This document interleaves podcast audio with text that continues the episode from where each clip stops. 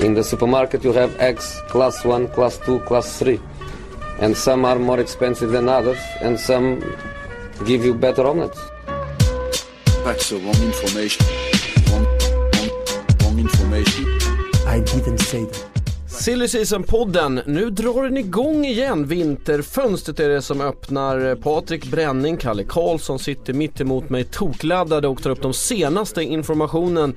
Mattias Löfgren är som börjar att prata och vi kommer börja svenskt, kan jag säga på en gång. Och inte om Zlatan för en gångs skull. Som Ja, typ alla andra Sillypoddar, he hela Sillypoddens historia har börjat med. Men inte den här gången. Ja, förutom att du nämner honom nu så har jag svårt att se att vi kommer ta upp honom överhuvudtaget Det faktiskt. kommer, vänta bara. Ja, jag väntar. Kalle, ska du börja med Zlatan? Nej, absolut inte. Jag Eh. eh, börjar gärna med någon annan. Ja, men vi börjar i försvarslinjen. Eh, en spelare som har eh, radat upp bra insatser. Victor Nilsson Lindelöf eh, är nu även mannen på tapeten.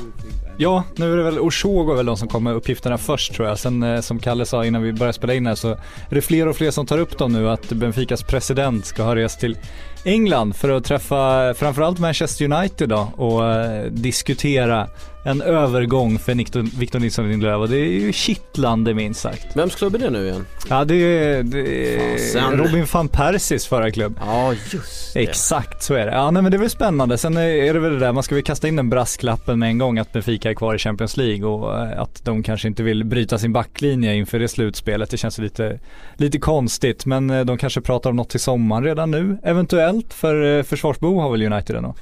Det har de ju. Eh, de har ju haft det egentligen i man kan säga egentligen sen Ferdinand och Vidic började dippa så har Så de ju ryggarna haft gick sönder.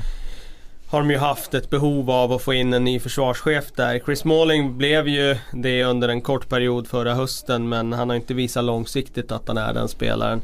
Eh, just när vi eh, spelar in den här podden så har ju faktiskt Phil Jones och Marcos Rojo varit en väldigt, väldigt bra formtopp och eh, de har sett ut som... Ja, jag det, det, det, jag förstår att du skrattar för det är lite förvånande att eh, framförallt Marcus Rojo men även Phil Jones. Han har inte heller övertygat egentligen eh, över tid någon gång i sin Manchester United-karriär. Men senaste matcherna så har ju de eh, toppat formen och minskat behovet att göra en panikvärvning i januari. Däremot finns det ju fortfarande ett behov för Manchester United att långsiktigt hitta en lösning för den där backlinjen. Och jag är inte förvånad att de tittar på Victor Nilsson Lindelöf för att han har eh, intressanta egenskaper som mittback plus att det är väldigt få eh, riktigt bra mittbackar på marknaden. Men jag är väldigt förvånad över de summorna som nämns eh, som kopplas samman med det här. Det är ju hiskeliga pengar för en spelare som visserligen är väldigt bra men som inte har varit så eh, etablerad under mer än knappt ett år. Ja, det är inte länge, det är inte länge Ja, sedan det- U21 man började få upp ögonen för honom och väldigt, sådär. väldigt... Eh, Vad är det för summor du har läst då? Du måste säga det också. Ja alltså eh, 42 miljoner pund och 45 miljoner pund är ju summor som har eh, liksom vandrat runt på nätet idag och det är klart att man kan ta dem med eh, en viss nypa salt men bara att det nämns de summorna är ju eh, Ja för mig är det helt of- ofattbart. Ja, om vi saltar av dem där, då är vi uppe på typ 30 i alla fall eller? eh, Ja men det blir ju det- intressant just, dels, först måste man ju få reda på om det, han ska gå i januari eller i sommar för det finns ju alltid en extra prislapp i januari, det vet man ju. Men sen är ju Benfica erkänt bra på att sälja spelare, det är dyrt att handla från Portugal och betalar du inte de där summorna så, så kommer den ryska klubben till slut att göra istället och så fastnar killen där borta istället. Nu vet jag inte om Nilsson Lindelöf skulle gå med på att bilda mittbackspar med Krasnodar med Granqvist direkt eller något sånt där men eh, det känns väl osannolikt. Men, eh, Men Zenit vi- visar ju tidigare att de kunde plocka spelare på det sättet. Zenit Sankt Petersburg. Ja, absolut. Ja, de plockade exakt. Hulk och de plockade Axel Witzel. Och så sitter de lite frysboxen, eller inte frys, man får ju spela, men de sitter lite gisslan i de där klubbarna som Shakhtar-brassarna också har gjort i många år och så, att du kommer liksom inte därifrån. Inte Witzel, han är väl nöjd? Ja eller hur, absolut. Han Vi ska väl återkomma till det senare. Det ska vi göra. Nej men Nilsson Lindelöf, men rent logiskt, ska man gå från Benfica, man är en, en mittbackstalang på väg upp, en spelande mittback, det finns väldigt ont om mittbackar. Alltså 300 miljoner kommer han ju kosta, det är ju ändå känslan. Mm. Sen Nej, som du säger 42 miljoner pund, alltså om de ska upp så här 450 miljoner då får de det får nog vara kr- kraftiga klausuler som det byggs på som handlar om liksom titlar och framgång och annat.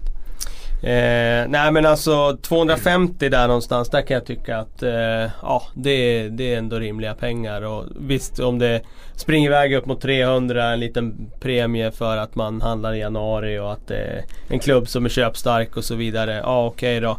Fast kolla vad City köpt mittbackar för de senaste åren. Så. Jo men ändå, det är, det är så sjuka pengar och visst eh, han, eh, han är bra men eh, han har ju på ganska kort tid seglat upp som den här spelaren som de allra största klubbarna plötsligt ska jaga.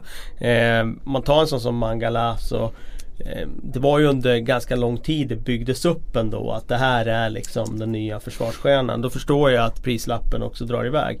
Eh, lite förvånad över att hans prislapp har eh, seglat iväg så mycket. Jag är inte förvånad över att klubbarna tittar på honom. Jag är också förvånad att de är så övertygade redan. Mm. Det, för som du säger, det är väldigt kort tid och i landslaget eh, och även i klubblaget har man sett liksom i vissa situationer, det finns fortfarande saker där han, där han, han är inte helt färdig, det är ingen tvekan om den saken. Han har ju fortfarande saker kvar att utveckla, ibland går han bort sig och sådär. Och som du säger att han på så kort tid har sprungit upp i en så hög prislapp. Samtidigt ska du lösa en så lovande spelare från Benfica, då vet man ju att de kommer liksom inte, de kommer inte ta 200 miljoner och vara nöjda där. Nej, sen trodde jag faktiskt alltså att hans prislapp skulle ta mer eh eh, stryk av den här insatsen han gjorde i Champions League mot Besiktas där han orsakade, eh, eller åtminstone, orsakade en straff eh, med en helt onödig hands och var inblandad i ett baklängesmål där. Och, Stod och fika. Eh, det var ju, alltså Benfica ser ju inte världen direkt eh, varje vecka. Och det här var ju en match som var het och Champions League och eh, lagen slogs om eh, slutspelsplats och så vidare. Och den kablades ju ut till hela världen. Eh, highlights från den matchen och där kändes det som att där tappar prislappen 10 miljoner pund. Mm. Men eh, det kanske den inte gjorde. Ja men du har ju varit inne lite på den. Det är en, eh, det är en ganska bra tid att vara en bra talangfull eh, mittback. Ja så är det ju. Alltså, så är det ju. Ja, det är inte är... så många där ute. United gillar väl svenskar, det kan man väl slå fast också. De kollar ju på Alexander Milosevic innan han eh, bröt foten i, i AIK eh, under något guldfirande för någon annan klubb där så blev han trampad och de har ju haft ögonen dit tidigare så att de kanske gillar hur vi, hur vi fostrar våra mittbackar även fast Nilsson Lindelöf är rätt Portugal-fostrad vid det här laget. Eh, det är han ju. Eh, samtidigt så tror jag det är en väldigt bra skolning för en mittback om man har det här skandinaviskt fysiska, eh, alltså duellspelet och det där. Och sen kombinerar man det med att åka ner till Portugal och få den tekniska skolningen. Ungefär som Eric Dyer gjorde när han var nere i Sporting Lissabon och så vidare. Eh, jag tror att den kombinationen, den är väldigt bra. Hur kommer han, kommer han passa in då om vi, om vi pratar, om vi säger att det skulle vara United som kastar upp de här pengarna? Alltså jag tror att han som spelare passar in i väldigt, väldigt många lag. Eh, han har ju både defensiva egenskaper och inte oäven med bollen och det, den där kombinationen är ju Ja, det, gör ju, det får mig att tro att han skulle kunna spela som mittback i Juventus trebackslinje. Eh, han skulle kunna spela i eh, liksom ett Premier League-lag, topplag där i en fyrbackslinje. Eh, han skulle kunna eh, spela i Spanien också klara av det. Eh, jag ser inte riktigt några begränsningar för, för honom när det gäller just det där med ligor och sådär. Jag tycker han är väldigt eh, bred, bred, i sin repertoar om man säger så. Eh, han har ju lite av varje. Och hur ser utvecklingsmöjligheterna om vi nu säger att det, han har inte varit så länge i det största fönstret som vi har pratat om. Eller han har ju varit men verkligen plockats upp ett år. Och det finns saker att slipa på. Är det saker som man kommer att slipa bort? Är man, om man betalar 300 miljoner nu Eh, Eh, har man dem hemma om två år? Man kan ju aldrig garantera skador och så vidare men om ut, utvecklingen som den ser ut, det är ju inte en gammal spelare heller. Vi... Nej det är det och man, man undrar ju lite kring, eh, det finns svar att få där kring mentalitet och annars. För man ser de här John Guidetti och Zlatan-typerna som är så maximal träning, all förberedelse, extremt så professionellt inställda och nästan så maniska.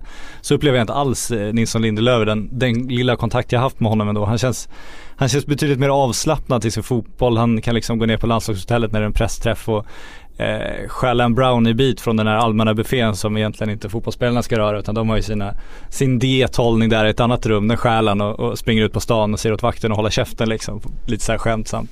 Så han är, har en lite annan inställning till det hela i känslan man får och kanske lite mer avslappnad. Det kan väl både gynna och kanske missgynna för man tänker att han har haft en sån explosionsartad utveckling som han ändå fått nu.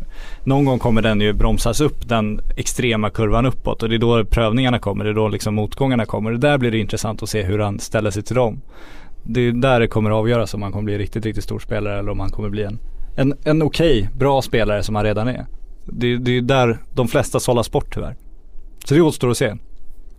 Ja att kvaliteterna finns där det är det ingen som Han har ju allt, ifrågasätter. alltså allt material han har jobbat med. Han har ju liksom degen för att baka sina bullar. Sen är frågan hur, hur, liksom inställningen är till slut. För man märker verkligen det skillnaden mellan den absoluta världseliten och den under. Det är som, som Premier League nu som liksom bara fascineras av Zlatans professionalitet och alla pratar nu om att han tränar så mycket extra. Han har tagit så väl hand om sin kropp och han har så extremt bra inställning till allting. Han dricker inte alkohol, han går inte ut och festar, han är bara hemma. Han, och det är ju samma med Messi och Ronaldo, det är ju precis samma sak. De är ju maniska liksom, det är verkligen så. Och sen finns det de som faller lite på repet som har samma egenskaper, egentligen samma talang men inte orkar lägga ner den, den liksom mentala energin. Och det fattar Mm. man ju själv. Det hade, jag hade aldrig pallat att leva som de gör. Liksom. Nej inte jag heller. Det är Nej, därför fan. vi sitter här antar jag. Ja alla vi hade ju talangen också absolut. Så det var inget snack om nej, det saken. är, det är Kalle som sitter inne Ja, Kalle på Karlsson. den mesta talangen. kroppen sönder för stackars Kalle. Så vi kan träna banan istället. På väg att bli nya Jörgen Klopp nu. Jo, Spikrak mot toppen. Jo, tjänare. Ja det är väl det mentala det skulle falla på då. Mhm. ja, det är nog ganska många grejer det kan falla på tror jag. Eh, en som inte faller, men det, troligtvis kanske inte kommer röra på sig nu men eh, Emil Forsberg har gjort en succésäsong i, i eh, ja inte bara den här faktiskt, om vi tittar bakåt har ju varit väldigt väldigt bra i Leipzig. Jag hoppar över sponsornamnet men det hör ju till där. Rasenballsport kan du säga, som de heter. Oh ja, men Så då så. oss där. Tack, tack, tack. Eh, men eh, där borde väl klubbar börja fundera. Ja, men det, det blir väldigt intressant sommar tycker jag. För att inte bara med att han gör succé och att eh, de är där uppe och utmanar. Utan Bayern München har ju problem. Och deras största problem är att de, deras kreativa mittfältare som skulle ta över Douglas Costa, Kingsley Coman och andra. Inte riktigt axlat manteln efter Frank Ribéry och Arjen Robben. Och, så det är precis de positionerna liksom Emil Forsberg huserar på. Och de gillar ju att titta inom ligan, De de, gillar gillar att köpa sönder sina konkurrenter och det ska bli fruktansvärt intressant om de blir intresserade också att se hur, liksom, hur RB Leipzig kommer förhålla sig till dem. För att Dortmund har ju varit tvungna att sälja hela tiden. Hur kommer Leipzig som liksom inte, inte har den uttalade strategin att ta in så mycket pengar från försäljningar på det sättet. De har ju uttalat strategin att utveckla spelare och sådär men jag vet inte om de vill förstärka sina konkurrenter. Det blir väldigt intressant att se hur de, hur de ställer sig till, till en, en sån köpare som Bayern München och de bara säger tvärnej. Det finns ju faktiskt en, en möjlighet till det. Det vore jävligt coolt Det vore gjorde det. häftigt. Det är den första klubben i Tyskland som kan stå emot det liksom. Men de Och- skulle ju kunna, för de har ju byggt det här på ideologi ändå. Alltså folk hatar ju det de står för på många sätt för att det är en kommersiell kraft. Men det finns ju en tydlig ideologisk strategi bakom det. Inte bara, det ska inte fungera som en klassisk fotbollsklubb. Så att de kan ju faktiskt agera annorlunda. Det vore ju eh, någonstans eh, hälsosamt för Bundesliga om någon kunde stå upp mot Bayern och deras köpkraft. För att annars kommer ju den här ligan alltid lida av att Bayern går in och plockar eh, konkurrentens bästa spelare. Vilket har skett i alla tider och som kommer fortsätta ske i alla tider. Om inte någon sätter ner foten någon gång. Och eh, det vore ju Ja, det vore lite coolt om det var Leipzig som gick in och gjorde det och sa att nej men nu, nu, nu ska vi slåss där uppe mer om, om ligatiteln här och det ska vi göra även framöver så därför släpper vi inte någon spelare till er.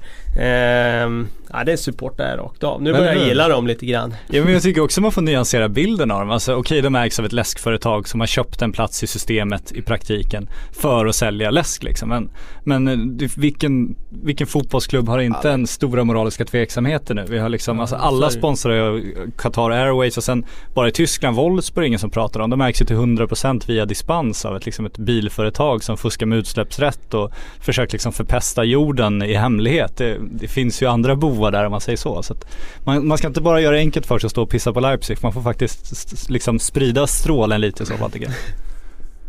Men det har väl börjat ske också. Ja, sakteliga. Det, Och nu drar du ett stort strå till stacken jag får här. försöka. Men vad är det som gör att Emil, eh, att Forsberg sticker ut då helt enkelt?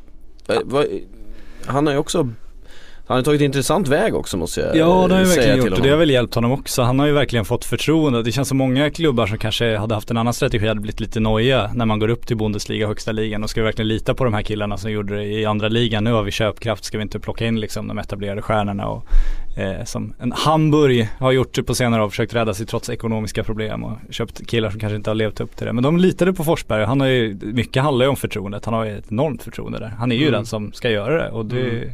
Det litar de på honom på och han har gjort det fantastiskt. Över all förväntan. Jag trodde inte det när han gick från Malmö om man säger så. Ja, han, har tagit, eh, han har tagit väldigt kvicka kliv. eh, Det får man ju säga. Skulle mm, han göra nytta i Bayern München? Jag tror han gör nytta i rätt många lag för att han är ju liksom en eh, Han är ju en nyttig spelare. Alltså det är ju nästan hans eh, liksom karaktärsdrag att han är nyttig. Sen eh, kan jag inte se ändå att, att det steget han tar till Bayern skulle innebära att han går rakt in i deras elva. Även om han idag rankas som kanske Bundesliga topp 3 den här säsongen, om inte bättre än så. Så innebär det ju inte att den spelaren som är bra i en miljö går in till det här topplaget och är den spelaren där. Det har vi sett ganska många exempel på.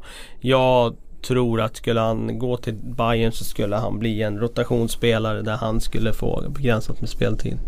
Och det tror jag inte passar honom om jag ska inflika Nej, någonting. där han är i sin karriär nu ska han ju verkligen värdera speltid. Liksom det, eh, han är ju superhet nu och ska bygga vidare på det. Det känns väldigt dumt om man skulle eh, liksom värdesätta en pengaflytt nu och plocka dollar liksom. Sitter på ganska långt kontrakt också om jag inte minns helt fel. Eh, Ja han har nog alla möjligheter att få ett nytt om han skulle vilja det. Han skrev väl på ett nytt redan i somras. Ja. Nej han sitter bra. Han ska, nej, jag tycker inte heller han ska gå till Bayern på något sätt. Men det hade varit spännande att se om de verkligen går sig Om de fan på det i sommar. Ja, Ja. om han fortsätter göra sån succé och de tänker att men det här är en, en, en, en lex Dortmund. Nu är det dags att plocka den här också. Någon som måste flytta på sig. Från Ryssland. Carlos Strandberg. Eh, som eh, verkar ha fallit i, eh, ja han verkar inte uppskattas av eh, nya tränaren. Nej han uppskattas inte av gamla tränaren heller. Nej, så att nej, han är väl uppskattas av någon tränare där borta. Men nu verkar det vara svettigt. Ja nu är det dags att gå. Det, jag hade hälsat att han, att han stannat i AIK där han var utlånad faktiskt och fortsatt eh, utvecklas där. Det, redan när han gick dit var det ett för stort steg. Det, det är det här klassiska, det var väl Jan Andersson var inne på det nu när man pratade om Alexander Isak också. Att det, du ska liksom inte, du ska erövra allsvenskan innan du flyttar från allsvenskan. Jag är också en, en vän av den metoden. Om du inte är 16 år då kan, då kan det finnas andra möjligheter. Men när du liksom börjar bli 20, 21, 22 eller 19 börjar bli senior, när du verkligen ska spela seniorfotboll eller om du har den fysiken som Carlos Strandberg har som uppenbarligen inte är en junior som ska fortsätta utvecklas utan ska in i seniorfotbollen då är det bättre att spela fotboll och vara bäst i Allsvenskan och sen gå utomlands sen och försöka ta något, något tjukliv till CSKA Moskva, det förstår jag inte alls. Dags att ta sig tillbaka helt enkelt. Ett Ja, jag skulle föredra tillbaka. att han kommer till Allsvenskan igen. Eh, sen vill man ju nästan att alla de spelarna ska spela i Malmö FF för deras bästa egen, alltså för sin egen skull för att det finns europeiska möjligheter och sådär. Men där vet jag inte om han hade passat in. Så att, men AIK hade väl varit bra om de har råd med honom. Det tycker jag verkligen. Det är väl ganska mycket eh, viljor kring AIK som vill att man tittar på honom nu. Mm.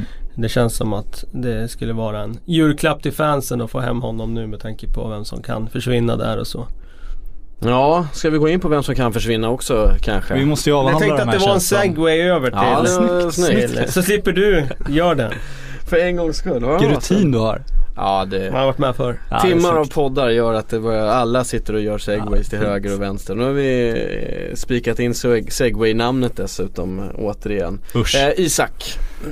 Ja, det är väl fortfarande, det påstås ju att det har varit förhandlingar med Real Madrid och att de är i förarsätet. Och, men det är ju en, en prekär situation då, för de kan ju faktiskt inte köpa spelare på två transferfönster. vilket ju är väldigt intressant det här. De får inte. På grund av att de har handlat med eh, mindreåriga spelare tidigare. Att de då skulle lösa en 17-åring känns ju intressant. Det känns väldigt dumt. Ja, så det, vi får väl se vad som händer där. Eh, I så fall, om de köper honom nu, då innebär det att de, de betalar nu men kommer få honom om ett år. Och då, då får han väl spela kvar i AIK, för jag har svårt att se att de skulle kunna låna ut honom då eftersom de inte får registrera honom som sin spelare. Så att det, då hade han ju hamnat i någon slags Ja då skulle han ju vara i någon lista ändå på något sätt. Ja, då, så måste han ju lånas ut från AIK på något sätt och det var ju, eller om de liksom placerar, ja, det, det känns väldigt, väldigt invecklat. Så fall tror jag att han är kvar i AIK ett år till och det påstås väl att det är en av Björn Weströms starkaste viljor, AIK sportchef, att faktiskt ha kvar Ishak ett år till. Om det är genom att, att någon köper honom först senare eller att de köper honom nu och lånar tillbaks honom, det återstår väl att se. Men det känns väl som en bra idé för alla parter och om de nu får de här pengarna det pratas om över 100 miljoner kronor då tror jag inte att det kommer öka så oavsett vad han gör kommande år tror jag inte att det skulle bli så himla mycket mer. Så kan de få det nu då förlorar de inget på att säkra det redan nu heller tycker jag. Det låter som mycket pengar skulle jag vilja säga på en, eh, en första säsongs... Ja men eh, står de största och knackar på dörren och de ska buda Ja. mot varandra och du ska liksom slå de andra då kan det bli det. Och det, det, är, ju, det är mycket pengar för allsvenskan men, men det vi har sett är också att allsvenskan har, har ju inte hängt med i pengautvecklingen Nej, liksom nej. Överhuvudtaget. Vilket är synd för att de andra har ju hoppat på den karusellen och fått åka med och det där har ju liksom Ja Vi pratade alldeles nyss om att Victor Nilsson Lindelöfs prislapp liksom Mm. har skjutit i höjden Eh, Det känns ju som att Allsvenskan behöver Hänga med i den liksom eh, utvecklingen att prislapparna har verkligen skjutit iväg och nu får de haka på här för att eh, ska man säkra eh, liksom en bra verksamhet och då menar jag inte bara för A-laget i de allsvenska klubbarna utan även neråt med juniorverksamhet och så vidare. Då, då behöver det komma in kulor och då bör man nog inse att man, eh, man har större förhandlingsförmåga än vad man har visat hittills och verkligen plocka lite bättre summor. Säger ju en del om statusen på Allsvenskan också. Det gör det ju Eh, tyvärr. Men det hoppas man ju om Isak nu går och skulle göra succé. Eh, det skulle ju faktiskt bryta liksom ny mark för Allsvenskan. Det Så skulle är bli mycket lättare att peka på att men vi vill ha 80 miljoner för den här killen. Vi vill ha 70 miljoner för den här Mm. killen. Vi vill ha för att titta, det går, de är så bra. Så vi hoppas på det och det känns ju som talangutvecklingen har gått framåt i Sverige. Så vi, det gäller ju att någon gör det först bara. För just nu är det så här, ja men hur mycket vill ni ha? Ja vi vill ha 60 miljoner men Kiese Thelin kostade 20 och han har gjort det här liksom. Det är svårt Mm. just nu som allsvensk klubb också att gå ut och peka på att du ska ha större pengar. Trots att köpande klubbar har råd. För 100 miljoner är inte mycket för de klubbarna det pratas om där. Real Madrid la 20 miljoner på Eero Markkanen för att Zidane skulle ha någon som tagit spelare i ett reservlag. Så att ja, de har råd. Ja, ja men och du eh, har ju också helt rätt i att det kan räcka med en spelare som visar vägen. Och, för det har man ju sett förut hur, eh, alltså det kan bli, det kan bli gälla för en hel kontinent helt plötsligt. Alltså, Ja, alltså fotbollsledare är, är fasen varken särskilt ambitiösa eller pålästa många gånger utan det är väldigt, som Kalle säger, en, en Champions League-match och känslan man får är att, att det kan sänka någons värde med liksom 10 miljoner pund och jag håller med om det och det visar också för att det känns verkligen som det är det och det visar ju hur, hur dålig läxa många gör. Att man hänger på trender och man hoppar på tåg och man liksom vill buda ifrån varandra och man, det är väldigt mycket sånt känns det som. Eh, ska jag dra till med, nu, nu går jag vidare, okej? Yes. Vart är Eh, segwayn? Ja det var det jag tänkte, ja men den kommer här nu. Ska jag... Mm, det här blir spännande. Nej det blir ingen bra segway. Shit nu har jag tappat bort mig också. Ja men skitsamma. Jag drar till med en äntligen! Eh, och det är Witzel som ropar det efter att ha suttit och trampat på att få lämna. Och var, senast var vi till och med och skulle skriva på kontrakt, trodde han, i lokaler i... eh, Satt i Turin på Juventus huvudkontor och skulle skriva på det där. Förväntade sig det i somras. breda frisyr hade han liksom kapsejsat in genom dörren där. Ja det skulle vara klart, äntligen Ja. skulle han få lämna kylan och spela fotboll i varma länder. Så blev det inte. Nej så blir det så blir det sällan när man spelar i Zenit. Ja de eh, gör ju som de vill. Det gör de de har verkligen. råd. Ja, Men, att, nu! Ja, vi ska inte tro på hej förrän han är över Nej, är bäcken som man brukar säga. Nej men när ett halvår kvar kontraktet så ska de få betalt ska de få det nu. Samtidigt kan Zenit skita fullständigt i om de får betalt eller inte. Det är liksom inte deras, deras problem i fotbollsvärlden är inte att ta in pengar. Så att, eh, vi får väl se, eh, vill jag fortfarande säga. Jag får ta tillbaks Men- det äntligen men, men en liten del av mig vill Juventus. att det ska bränna sig Ja, igen absolut. bara för att. Men eh, Han bör spela i Juventus i vår. Det vore eh, ett, ett misslyckande för alla vore väldigt annars. förvånande med tanke på att det är en saga som har pågått ett tag nu under hösten också. Det känns som att det har kommit närmare och närmare i Mm. antal uppgifter också. Eh, min känsla är att det kommer bli klart. ja, vi får väl hoppas det för hans, hans skull. Eh, eh, Draxler. Ja. Spelare som har varit på tapeten och klubbar har dragit i. Nu eh, ser det tyngre ut. Han kommer väl troligtvis gå ändå Han såklart. måste ju gå. Ja han måste ju Eh, gå. Men, men han har inte riktigt samma renommé. som, Nej, eh, det är inte som när Arsenal försökte kidnappa honom någon vinter där och Kristoffer Karlsson fick klä ut sig till Vincent Tan på deadline day efter att, ja, amatörmässigt tippande. Det är ljuva minnen för mig. Men eh, nu ska Draxler bort. Han är ju, han sa ju redan i somras att han hade fått eh, ett okej från klubben att gå och att Klaus Alofs, deras sportchef, sen drog tillbaks det och det blev ju det var rätt, rätt eh, osmidigt skött av Draxler mitt sagt. För nu har han ju varit liksom ute i kylan hela hösten. Han utbuade sina egna fans. Han har inte lyckats alls på planen. Nu var han petad när de mötte Bayern München här. Han var inte ens med i truppen. De har bytt tränare, de ska eh, byta sportchef. Eh, han är helt åsidosatt där. Han får parkera utanför träningsanläggningen. Som Niklas Benten också fick göra en gång i tiden. Eh, så att han ska bort. Och det snackas väl framförallt om eh, PSG nu.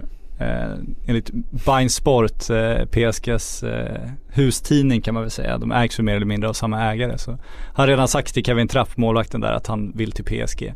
Och det känns som PSG är den storklubb också som är mest desperata efter att köpa en förstärkning nu i vinter och de kommer ha råd att buda bort andra också. De var väldigt snåla i sommarfönstret. De har fått väldigt mycket kritik för sina värvningar. Det har inte fungerat alls med Jesse och de andra och Angel Di Maria är ur form och inte motiverad. Ja, inte och, spela. Ja det är bara Edison Cavani som tycker att livet är härligare nu än det var tidigare. Så de behöver Draxler, Draxler behöver PSG så det känns väl som det är en, en match made in heaven. Så du tror på PSG där? Jag tror på PSG där. Okej. Vad tror du Ja, på? ja, nja, det, det, det är nog det som ligger närmast till hands om man tittar på behov och ryktesfloran och så vidare. Det som har varit tidigare det är att Arsenal har ju varit väldigt intresserade under lång tid. Men det är klart, Wenger och sen en spelare som visar lite eh, si och så attityd under en period. Det kan nog få Wenger att dra öronen till sig också och hålla lite hårdare i plånboken. Jag tror inte det är några övergångssummor där på 500 miljoner som du snackade om tidigare liksom. Utan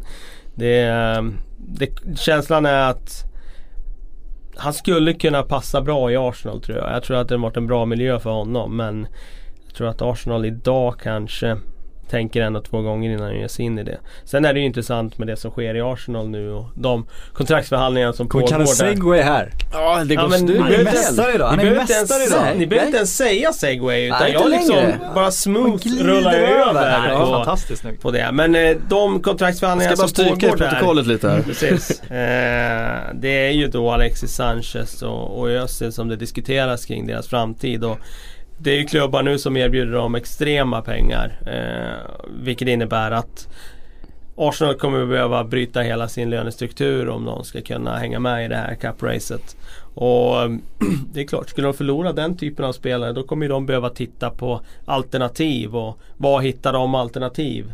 Ja, det skulle ju kunna vara en Draxler i ett sånt läge men det har inte gått så långt än så att eh, liksom Mesut Özil är definitivt borta för Arsenal i, liksom i sommar eller så. Men känslan är väl att det, det kommer vara rätt mycket spekulationer kring både Alexis och, och Özil en tid framöver här. Eh, och att det kommer vara klubbar som ser sin chans här när Arsenal inte kanske kan erbjuda de pengarna som, som andra kan göra. Öse var ju redan ute och flörtade med Real igen och sa att han ville spela under Zidane och sådär. Så att eh, han har ju börjat spela spelet. Men, men jag tycker det var kul för jag läste precis innan vi gick in här att Thierry Henry har ju pratat om det här och han beskriver liksom hur de håller Arsenal som gisslan och att om de ska ha de här pengarna ska de göra ett hattrick varje helg även när de inte har någon match som han beskrev det. Men det, det blir ju en sjuk situation för skulle de, alltså hur ska de, Arsenal resonera? Skulle de förlora Özil och Sanchez, inte bara att de förlorar sina två bästa spelare. Vem, vem ska de värva? Alltså okej om du tar in Draxler, det är ju en jäkla chansning. Du kan ju inte värva någon som är på samma nivå överhuvudtaget. De, de skulle ju tappa något enormt. De måste ju nästan bara ge dem vad de vill ha. Ja. Ja, lite så prestigen är, det blir ju väldigt stort tapp. Eh, Ja och samtidigt som de då ger dem vad de vill ha så bryter de hela sin lönestruktur och då kommer ju andra vilja ha ännu mer så att de sitter ju i en riktig jäkla skitsits om de inte, om, om inte spelarna är medgörliga här. Eh, så är det. Eh, och nej, det. Jag håller med dig. Det är klart att eh, det, det är alltid bekymmersamt när man hamnar i den här situationen och Arsenal har varit där förr. Och vi vet hur det brukar sluta då. Mm. Och så känner man att ja men det kommer vara annorlunda den här gången. Ja men så sa man ju då också. Och sen eh, försvinner den där och den där spelaren. Liksom. Robin van Persie som har varit där i många år och så skriver han på för Manchester United. Det är klart att de här spelarna också kan försvinna även om det, det är jobbigt för Arsenal i en situation där de ändå är liksom i ett par tre år har varit på rätt spår. Eh, arenan är färdigbyggd, betalad och så vidare. De har en ekonomisk situation idag där de själv, känner själva att de kan stå emot men eh, och inte har tappat spelare de senaste åren. Eh, Men köpt senaste dyra sommaren. spelare. Ja, köpt dyra spelare, med. inte tappat spelare vilket är revolutionerande för Arsenals del. Men eh, det- det skulle vara förödande att hamna i den där cirkeln igen tror jag. Men vart ska de då? För man tänker om de, dels så, om de ska lämna så är det ju för ganska mycket pengar för sig själva. Så de ska ha höga löner då. Jag tänker att Juventus är väl inte den typen av klubb man går till då. PSG känns som de har tappat i status nu. Lite Men ja. tveksamheter ändå. Ja, Okej vi behåller PSG Ja. på bordet. Det känns som Real och Barca, om inte Real ska tillbaka Özil, vilket känns lite osannolikt, så kan ju inte de ta Alexis Sanchez. Alexis Sanchez har redan varit i Barcelona, han kommer ju inte gå tillbaks dit. Özil kan ju inte gå till Barcelona. Alexis skulle jag kunna se i, i ett Real. Tror du de skulle kunna göra det? Ja det tror jag. Med Bale och Ronaldo på kanterna redan? Nej men Som fram. ensam anfallare då, istället för Benzema? Längst Ja, fram. ja. riktigt bra striker Ja. alternativ om man vill ha en rörlig forward som gör mål. Mm. Alltså du hittar inte så många bättre på marknaden. Nej, nej, Nej, jag, kan se, jag kan se att han skulle ha en funktion att fylla längst fram i Real. Ja. Och så Ronaldo på en kant, Bale då på en kant. Då skulle de bli Men ganska, ännu vassare. de skulle bli ganska vassa där. Eh, Jag ger det den. Lite Suarez typ. ja. Ja. Ja. Han har ju bevisat den här hösten att han verkligen, verkligen, verkligen klarar av den rollen. I en tuff liga att klara av att vara ensam anfallare. Klarar han den i England så klarar han den i Spanien. Mm. Eh, ja, nej det... Jag kan se att de tittar på den eh, lösningen. Jag tror inte att hans Barcelona-historia på något sätt ligger honom i fatet för Reals del så. Eh, nej, det kan jag se. Özil? Sen var det ju rykten, det var ju i och för sig liksom väldigt, väldigt lösa rykten. Men Chelsea är ute efter Alexis Sanchez och det är klart att där finns ju pengarna. Och där finns ju såklart en plats för honom om han skulle vara öppen för det. Men jag kan inte se det riktigt men eh, det, det, det, det säger ändå en del om att det är ganska mycket rykten som kommer att surra Mm, absolut, runt de här. Absolut. jag tror äh, inte han går till Kina i alla fall. Nej, inte än. Ja men kolla Kalle. Ja. Kina. Ja, han är stark nu. Ja, han är stark. ja, ja, ja. Han har läst manus. På tal om Kina! Får vända på det här pappret helt enkelt. Vi kan gå härifrån. Vi behöver ingen programledare. Nej, exakt. nej, nej, nej, nej, fan det här går ju Kan vi stänga av Lönges mick kanske? Ja men jag I snackar musik här. rationaliseringens tider Just så bara rationaliserar man bort programledare. Det är rätt. Det Neddragningarna. Eh, Kan vi dubbla vårt arvode då? Ja det, jag utgår jag Det ifrån. vi Det, kunna göra. det är klart man har en baktanke med Ja, exakt. jag, jag snackar med Patrik då, eh, föräldraledigheten. Jag är ledsen men din tjänst, Ja, den är borta nu. Silke är borta. Kalle Ja. har tagit över. Eh, Jag, Precis. Mattias Löfgren, tog bort din tjänst. Exakt. Kalle sitter i sitt nya breda guldhalsband och domderar i poddstudion. Fan vad härligt. Och Han är inte tränare längre så han har massor med tid. Men Kina, där i alla fall. Ja. Där kastas det ut pengar på stora namn kanske, snarare än stora spelare. Får man säga så? Ja det får man väl tveklöst säga. Eller ja, eh, Carlos Tevez var väl en väldigt stor spelare, Var, är väl också fortfarande men är, är ju på ålderns höst. Men Oscar är ju den som känns Det känns jäkligt. verkligt, eh, det riktiga slöseriet för oss som gillar europeisk fotboll i alla fall. Ja det får man säga. Är han det största slöseriet av de här Kina-flyttarna hittills? Det är Alex? Teixeira hade man ju velat just se i det, Europa just liksom. Det. det kanske är ännu större slöseri med tanke på att han inte har varit i någon av Han de stora försökte inte ens ligorna. Ja, liksom. Så. ja. Är det någon annan av... Hulk hade jag ju gärna också sett i någon av de större ligorna. Ja, det är också han kändes slöseri. lite som på väg ner ändå på något sätt. Lite äldre ja. Jackson Martinez eh, var vi väl ganska Nej klara det med. tycker jag inte slår Oscar på Nej, den nej, håller jag med om. eh, punkten. Han hade ju ändå misslyckats lite Ja. i Atletico där. Det är mycket Stara eventuellt som man också hade velat se i någon av de större ligorna. Nej men Oscar, 25 år, det är klart att det är eh, trist eh, tycker jag att han tar det här steget nu. Jag tycker han hade haft mycket Känns mer märkligt. att ge med den här Juventus-flytten till exempel exakt. som har snackats om i flera år att de är intresserade och det var ju jättenära vad jag förstår om det var i somras eller om det var i januari innan, det minns jag inte nu men hade han som alternativ i somras i alla fall. Ja, hade inte det varit spännande att se Oscar i en ny liga och förtroende från en tränare och så vidare? Nej, han tyckte det var roligare att åka till Kina. Eh, vem är jag att döma honom? Han får ju eh, sedelbuntar som eh, Hans barnbarns barn kommer vara tacksamma. Ja, hans generationer eh, eh, i många år framöver kommer vara tacksamma för. Men eh, Känns ändå lite tråkigt att de här spelarna som är fortfarande på toppen i, av sin karriär och har till och med sina bästa år framför sig kanske, att de väljer att ta det här steget. Men är det slutet då? Eller ser han kanske så här, det här Kina-chansen, det här är ett fönster som kommer stängas. Kanske man kan tänka som eh, en eh, pengasugen agent. Ja, Vem så här- vet hur länge Kina-fönstret med pengar är öppet? Det kan ju helt plötsligt smälla Men det sig är inte igen. så att det går någon nöd på Oscar eh, här Nej hemma. det, det kanske inte gör, men hur många säsonger behöver han spela Kina nu för att få fruktans, fruktansvärt Ja mycket du menar att han pengar? åker Sen- dit och gör Ja, ett, två ett år och sen två kommer år. tillbaka? Ja. Jag Var tror han svårt- 28 när han kommer tillbaks då? Ja, men jag tror det är svårt för han att komma tillbaka och liksom göra avtryck sen. Men vad vet jag. Men jag, jag tror det är svårt. Jag tror det är svårt. Ja, det- Jag tror att man varvar ner både mentalt och på egentligen på alla sätt genom att gå till den ligan. Och sen varva upp igen när man är 28. Eh, nej jag tror inte det. Sen om man tittar på brassar historiskt sett. Eh, kolla på alla brassar som har blivit vald till världens bästa. Eller som har ansetts bara för en liten tid vara världens bästa. Om man kollar på Romario, Rivaldo, Adriano, Ronaldo. Eh, eh, alltså alla de här. Ronaldinho eh, för den delen. De, de har ju en väldigt, väldigt kort topp. Och sen eh, eh, tycker de det är roligare att göra andra saker i livet och festa på Copacabana och, och ha det bra helt enkelt. Och som sagt det, det får man väl göra men det får mig också tro att Oscar när han väljer att gå till Kina så kommer han ha en ganska stor uppförsbacke och ta sig tillbaka till europeiska toppfotbollen efter det.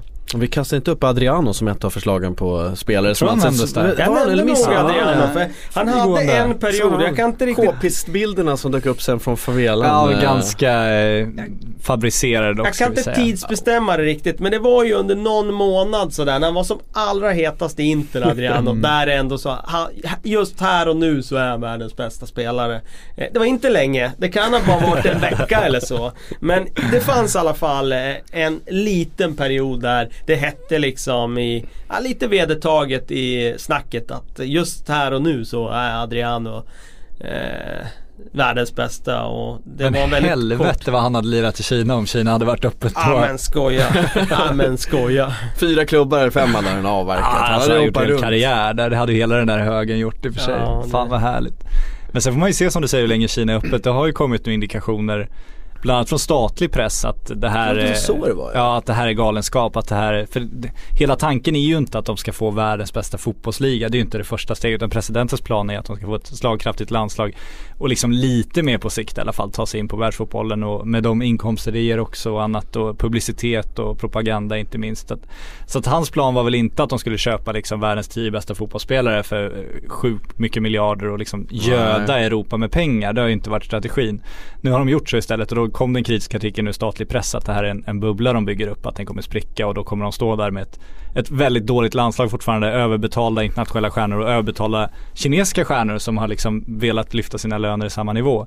Och det, när det kommer sådana signaler från statligt håll då brukar folk bromsa ganska snabbt. Det är väl erfarenheten från den typen av länder. Så Ja, att eh, vi får väl se hur länge det den här typen av handel. Ja, jag tror att det är en bubbla. Jag tror att det är det. Jag tror att man tar sig vatten över huvudet där borta. Man kommer inse det, vad ska jag veta, det satsas mycket pengar där på ungdomsverksamhet och sådär. Men jag tror att de kommer inse att oj, det var inte så enkelt som vi trodde att det bara ösa Det är massa inte pengar bara här. pengarna. Nej, utan det är så mycket strukturellt och kulturellt som måste finnas på plats för att man ska liksom börja spotta fram riktigt bra fotbollsspelare. Visst, de är jävligt många där borta och det är klart med ett sånt underlag eh, och utbud av spelare så kommer de ju såklart kunna få fram bra fotbollsspelare. Men att det bara är att ösa pengar eh, för att få till allt eh, och liksom plötsligt ha ett bra landslag. Jag tror att de kommer inse att oj, det räckte inte med tio år här liksom.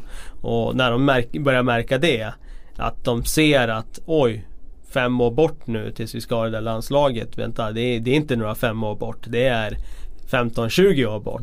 Då kommer de, eh, tror jag, dra i svångremmen här och då kommer de att stå med den där jättenotan som du pratar om. Och det blir intressant då att se vad, vad det bär vägen då. Då tror jag att det kan vara en nål som sticks i en ballong där borta. Ja, så du har ju rätt. Det, det är ju när de affärsmännen som det är nu som kliver in här inser att den här investeringen vi gör, det är kanske inte jag som kommer se belöningen utav Nej, den. och inte utan den presidenten belön- heller, Nej, utan kanske nästa president. Och, det är kanske det är- mina barn om ens. Ja exakt, det är annars en, en klassisk favoritanekdot annars när de hade OS i Peking och eh, de eh, När de hade liksom- konstgjort väder.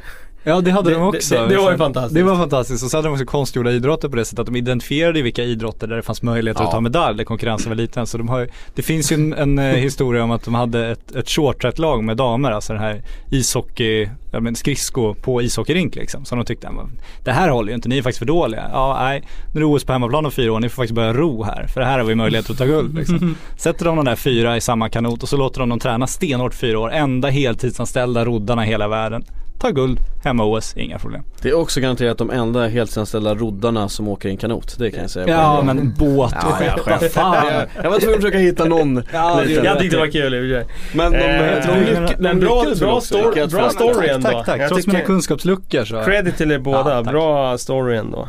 Jag hade glömt bort dem faktiskt. Mm.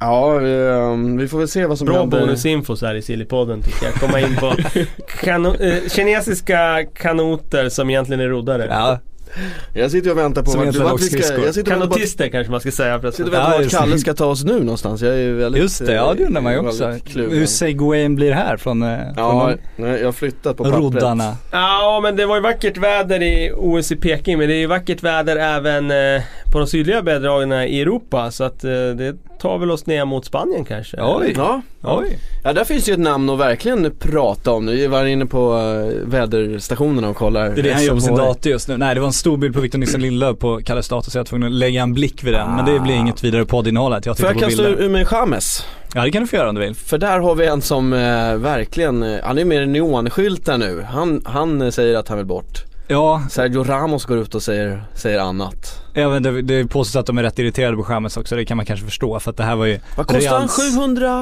Ja, en del kan vi säga, VM-succén. Florentino såg en VM-turnering och kände att den här killen, han verkar bra. Han ska jag ha. Men det var ju kul nu för att de vann ju klubblags-VM nu, stod på toppen och skulle liksom stjäla alla världens rubriker och sola sig i glansen och putta ner Barcelona och liksom. Så kollar man spanska tidningarna idag, då är det ju liksom AS och Marca, de här Real, eller Madrid-baserade tidningarna som har liksom världsrekord och bäst i världen och så här. Och så kollar man El Mundo, eh, Deportivo och Sport och de har så här Stor Messi-rubrik och sen under Chamez, jag vill bort från Real. det är den de har på klubblags-VM. Så han, eh, han skickar en viss skugga över den här titeln, vilket de är rätt irriterade på. Vilket man Det är alltid roligt också. att liksom Ja, ja, ja. jämföra de spanska tidningarna och sådär. Det är, det är stor humor faktiskt. kör bara. Det är ingen nyhetsvärdering utan Nej, nej, det är liksom nej. bara så här, hur, hur, kan vi, hur kan vi sticka konkurrenten på bästa sätt liksom. Ja, underbart. Men, eh, Och det har ju funkat också. Ja, absolut. Det känns stenhårt. Men sen får vi se Chamez. Han känns lite svårplacerad tycker jag. Ja det är han ju. Han är ju svårplacerad tycker jag i den aspekten att du måste bygga laget kring honom. Det är då du får ut något av honom. Han kan ju inte vara en komplementspelare utan han måste ju vara spindeln i nätet och nummer 10-spelaren helst som saker och ting ska gå igenom. Och då tror jag att han kan vara bra i rätt miljö. Men var får han det någonstans? Jag kan inte riktigt identifiera den storklubben här idag som sitter på tillräckligt med stålar för att lösa honom och sen den positionen i elvan där och han ska rakt in och så ska de bygga spelet på honom. Jag kommer inte på någon rakt av. Eh, ingen i England i alla fall. Nej och jag känner Juventus hade ju tidigare med deras strategier men nu har de ju förstärkt mittfältet på ett annat sätt och nu har de Witzel på gång in också. Det känns inte som de Mm. ska putta in Chamez där och kanske störa Iguain lite utan det känns som han ska få fritt spelrum längst fram. Manchester, eh, Manchester City, Chelsea, det är uteslutet som jag ser det. Mm. Eh, jag tycker inte han passar i Chelsea. Nu med 3-4-3 finns det ingen position för honom där. Eh, Manchester United snackas det mycket om där. Där finns det en nummer 10 position. Men den har ju Pogba just nu. Mm. Och Pogba har ju inte varit så bra ett steg tillbaka i plan. Ska du flytta på Pogba? Nej det kan du inte göra. Inte i det system de spelar nu. Alltså då är du då börjar, måste du börja laborera med helt andra formationer där för att få in båda. Nej, det kan jag inte se. Jag tror Nej, inte de vill ändra så mycket just nu Nej just nu spelar de ju väldigt bra och vinner så också. det är liksom, nej det finns ingen anledning. Så nej jag kan inte se det heller. Vad, PSG? Nej, nej. Det då ska det vara bra desperation. Det är ju om Di Maria har gjort bort sig liksom fullständigt och de ska försöka ta in honom där på något sätt. eh, är det hans position? Jag tycker att PSG är som bäst när de har fart på Mm. de där positionerna och är inte fart. Alltså han är något annat. Så att, nej jag vet inte riktigt. Tillbaka till Monaco och börja om där. Oj oj. Ja men det, är alltså för vi gjorde den här 10-listan nu inför idag med hetaste spelarna. och- Valencia behöver spelare. Valencia vill spela, de är alltid bra ekonomi i Valencia också.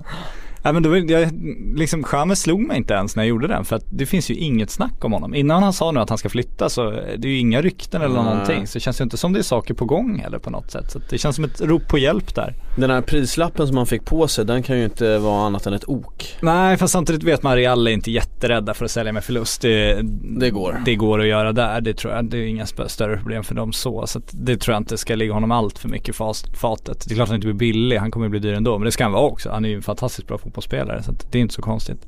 Men eh, frågan är ju vart han ska. Alltså det ju- Ja. ser ju trångt ut minst sagt. Ja, då Kina. är det svettigt. Ki- Kina har plats. Kina har plats. hade varit brassar hade han åkt. Han också suttit på planet. Ja. Ja, jag tänkte det. det Nej, jag, jag hoppas att han får chansen att gå till en eh, stor klubb i en stor liga för att han eh, vi snackade om spelare tidigare. Jag tror han också har han har mer att ge. Eh, Jag skulle vilja se han göra ett försök till i alla fall. Ja man hade ju önskat att typ ett Inter eller ett Milan fick de där resurserna nu Mm. det pratas om. Fick den där Men det är inte i nysatsningen liksom. närheten av att ha de resurserna Nej, inte ens när- nej, nej, absolut inte. Men Men jag håller det med dig, det hade fick varit riktigt där. kul. Det hade varit riktigt roligt. Typ Inter. Ja. Nu är det ju en kaosklubb Inter så att eh, jag skulle inte råda någon spelare att gå Nej. dit. Men eh, det vore ju skitkul om, om Inter hade haft råd att fixa en sån spelare. Ja. Men eh, På tal om Inter.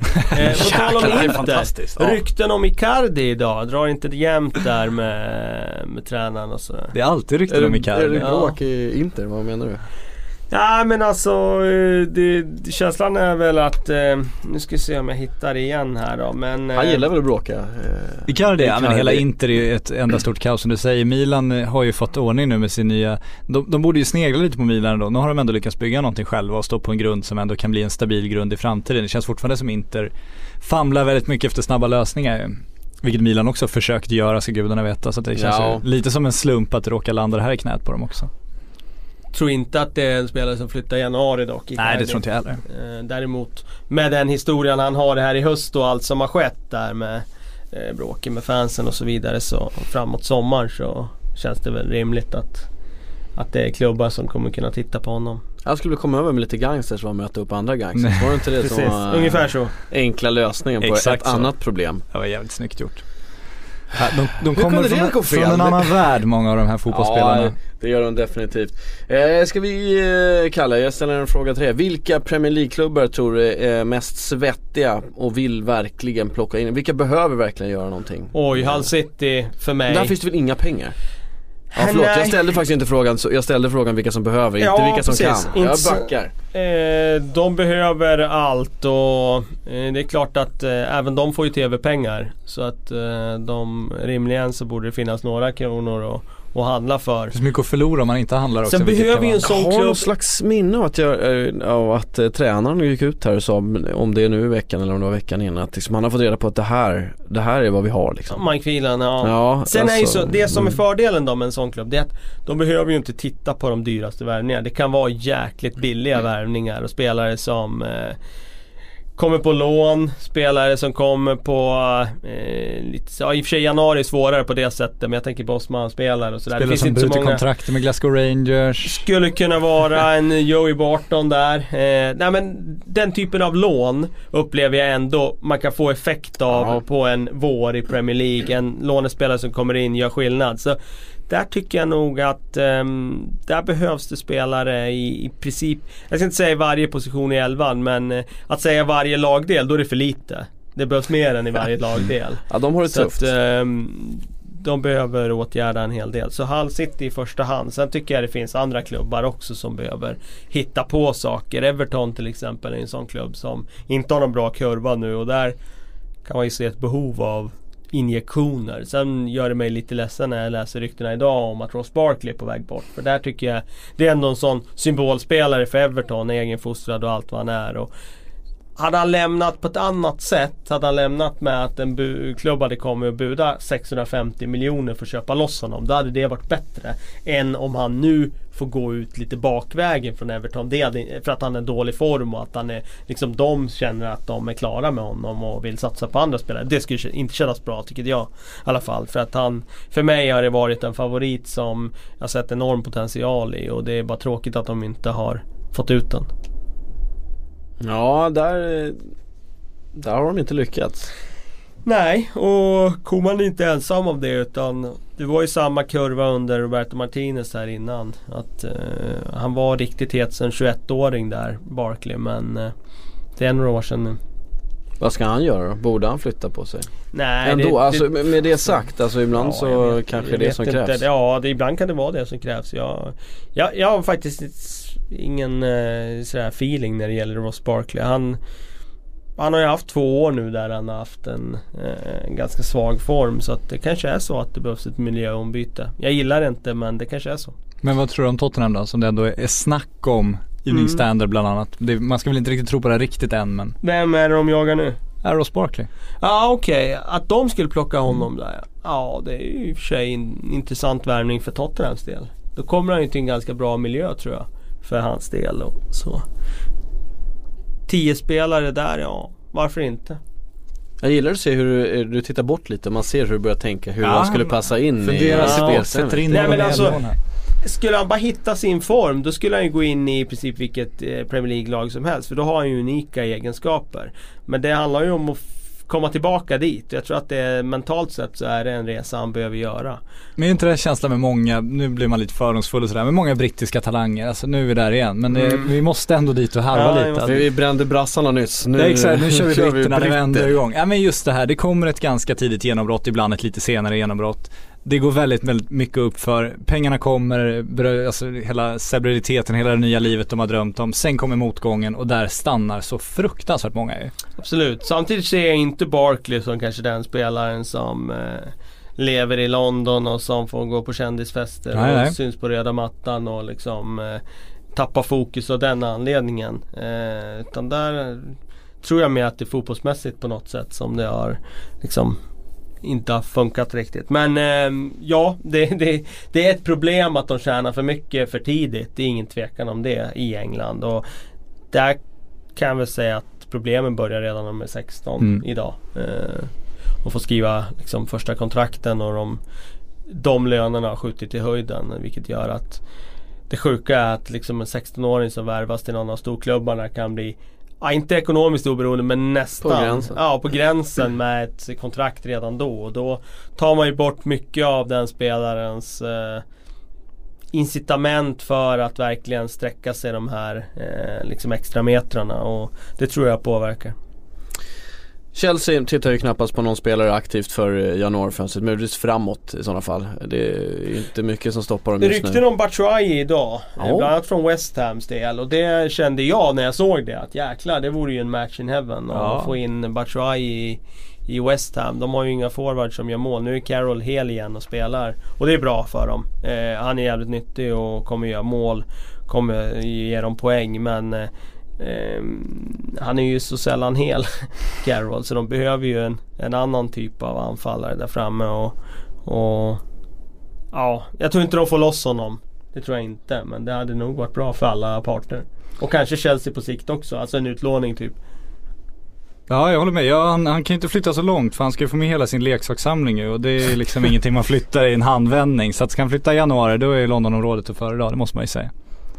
Ja, Bayern München, vi ska kolla lite utanför också. Bayern München var inne på, det går inte riktigt som de har tänkt sig. Tror du de eh, behöver, gör någonting? Eh, Eh, jag tror inte att de gör någonting. Det känns som de har sitt stolta projekt och sitt långsiktiga och det är inte så att de har förlorat sin ligatitel på något sätt. Så att, eh, jag tror att de redan kollar på sommaren som vanligt och då tror jag att de kommer behöva göra om ganska mycket där. Det känns som hela den genera- gyllene generationen har ju, är lite over the hill nu på något sätt. De, de tappade Tony Kroos förut som hade kunnat varit den som lyfte en, en ny generation på något sätt. Men de här Filip Lahm, Arjen Robben, Frank Ribéry, de är ju faktiskt klara med sina karriärer. De väntar man bara på att ska bli direktörer nu och nu fick de in Hummels, de har mannen Neuer. De har ju en, en kärna att bygga på men hur hungrig är, är Müller nu för tiden? Hur liksom sugna är de här på att fortsätta och dra ett, en ny generation framåt? Hur mycket finns det där? Och får de ut mer av Douglas Costa? Och det finns många frågetecken. Det har inte Man alls fungerat hoppas ju under att Ancelotti. eh, de får ut mer av Douglas Costas. För så bra som han var, Costa för ett år Ja sedan. herregud. De var ju på väg att slå sig in bland de bästa i, i fotbolls-Europa. Man var helt chockad över att liksom Ja men det hade man inte sett i Ukraina på det sättet på något sätt. Nej. Man bara rakt Nej, in det var i en, Bayern och Det var en, eh, en eh, Alltså en ny nivå så Mm. för en sån spelare. Men ja, eh, inte leverera på den eh, nivån den här hösten. eh, nej, Barcelona. Eh, sitter väl lugnt i båten de också än så länge. Jag tycker fortfarande deras ytterbacks, eh, ytterbackar inte håller klass. Jag tycker jag är förvånad att de satte så stort förtroende till Sergio Roberto. Han är ju ingen ytterback i Nej, grunden jo, heller. men de skulle ju spelas in som en första ytterback liksom. Ja, nej där behöver de ju hitta något. Det är ju frågan sådär, vad hittar Barcelona en högerback som kan göra det som Dani Alves gjorde år Ja. efter år där? Det är inte lätt alltså.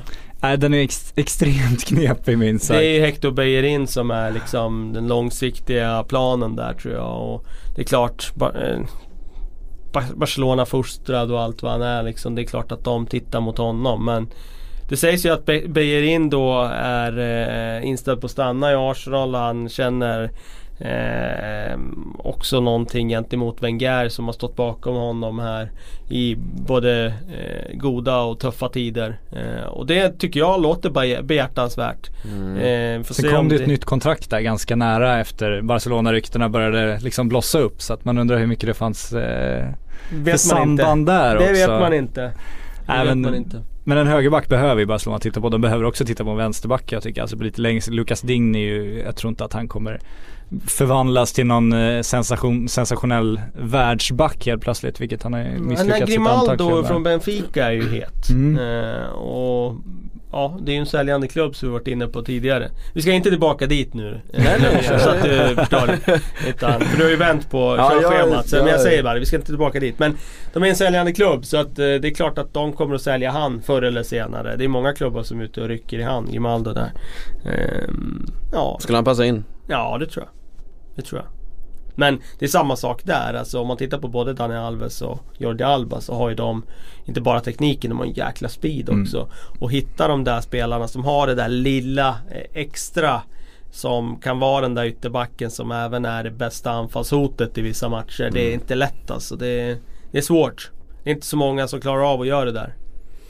Nej men det finns ju en svensk back som skapar jävligt mycket målchanser i alla fall eh, I Champions League. Men han spelar väl på vänsterkanten å andra sidan. Ja han spelar FCK kanske du tänker på nu. Ja, men- Lilla Segway. Mm. Ja, den gode Ludde. Men han ska ju till Werder Bremen så att om inte de åker ur Bundesliga kommer han gå till Werder Bremen i sommar. Men det Eh, kanske är bättre att de åker ur så att det är någon annan klubb som betalar ännu mer pengar för den. För det känns som att värdet borde ha ökat nu sen de stängde det där eller? Absolut, skapade flest, flest möjligheter målchanser av alla backar i hela Champions Leagues Ja gruppspel precis, så det där exempel. ska man ju Och såklart Inte ett lag som ligger och pressar på hela Nej. tiden. Nej, man ska, ju, man ska ju ha lite eh, försiktighet när man Absolut. läser just den där statistiken. Det är Nej. mycket, Det var ju en svensk som var etta på den här Eller listan. mycket fasta här? situationer och sådär så, såklart. Men eh, det, det är såklart att eh, när klubbar ser den där siffran så kommer de att och Skicka en ö- scout i alla fall. öka insatserna ytterligare Ja. lite grann. Det kommer de att göra och det är väl jättebra. Kanske skriva in hans namn i Y-scout-sökningen och kolla på några highlights-klipp. Det kan nog honom på göra. FM. Ja men, eh, ja, men Werder Bremen, så om de får igång sin klubb igen, det finns ju frågetecken kring vad de sysslar med sin verksamhet minst sagt. Men då, då kan det nog vara ett ganska lagom steg och göra en liten, en mini-Foppa fast eh, ett steg upp och gå in i, i ett lite sämre lag i en väldigt bra liga och sen imponera därifrån. Eh, jag tror att vi har eh, ravat av allting på första, i första programmet. Har jag missat någonting som vi pratade Kalle, om är det innan? någon segway du har missat här? Jag Ah, jag vet upp inte, det är säkert många men eh, nu tror jag vi har segwayat klart för Ja. idag. Men jag tror faktiskt också vi har gjort det. Vi ska återkomma till Joey Barton bara, det är min, min, eh, Joey min Barton. intention är, men det gör vi ett annat avsnitt kanske. Och ett helt avsnitt? Ett helt avsnitt Joey Barton. Nästa bara- gång blir det lite fler läsarfrågor va? Ja så Ja. är det. Eller Fullt, men det här är startprogrammet där så att de får kicka in till nästa, nästa vecka. Vi vet ju att ni kommer bombardera oss med frågor. Vi hoppas det i alla fall. Så är det. Ja men det, eh, vis av erfarenhet så brukar det inte vara något Ska problem. Ta något för givet. Nej det ska vi inte göra. Stort tack för att ni har lyssnat. Nästa gång, lyssna frågor.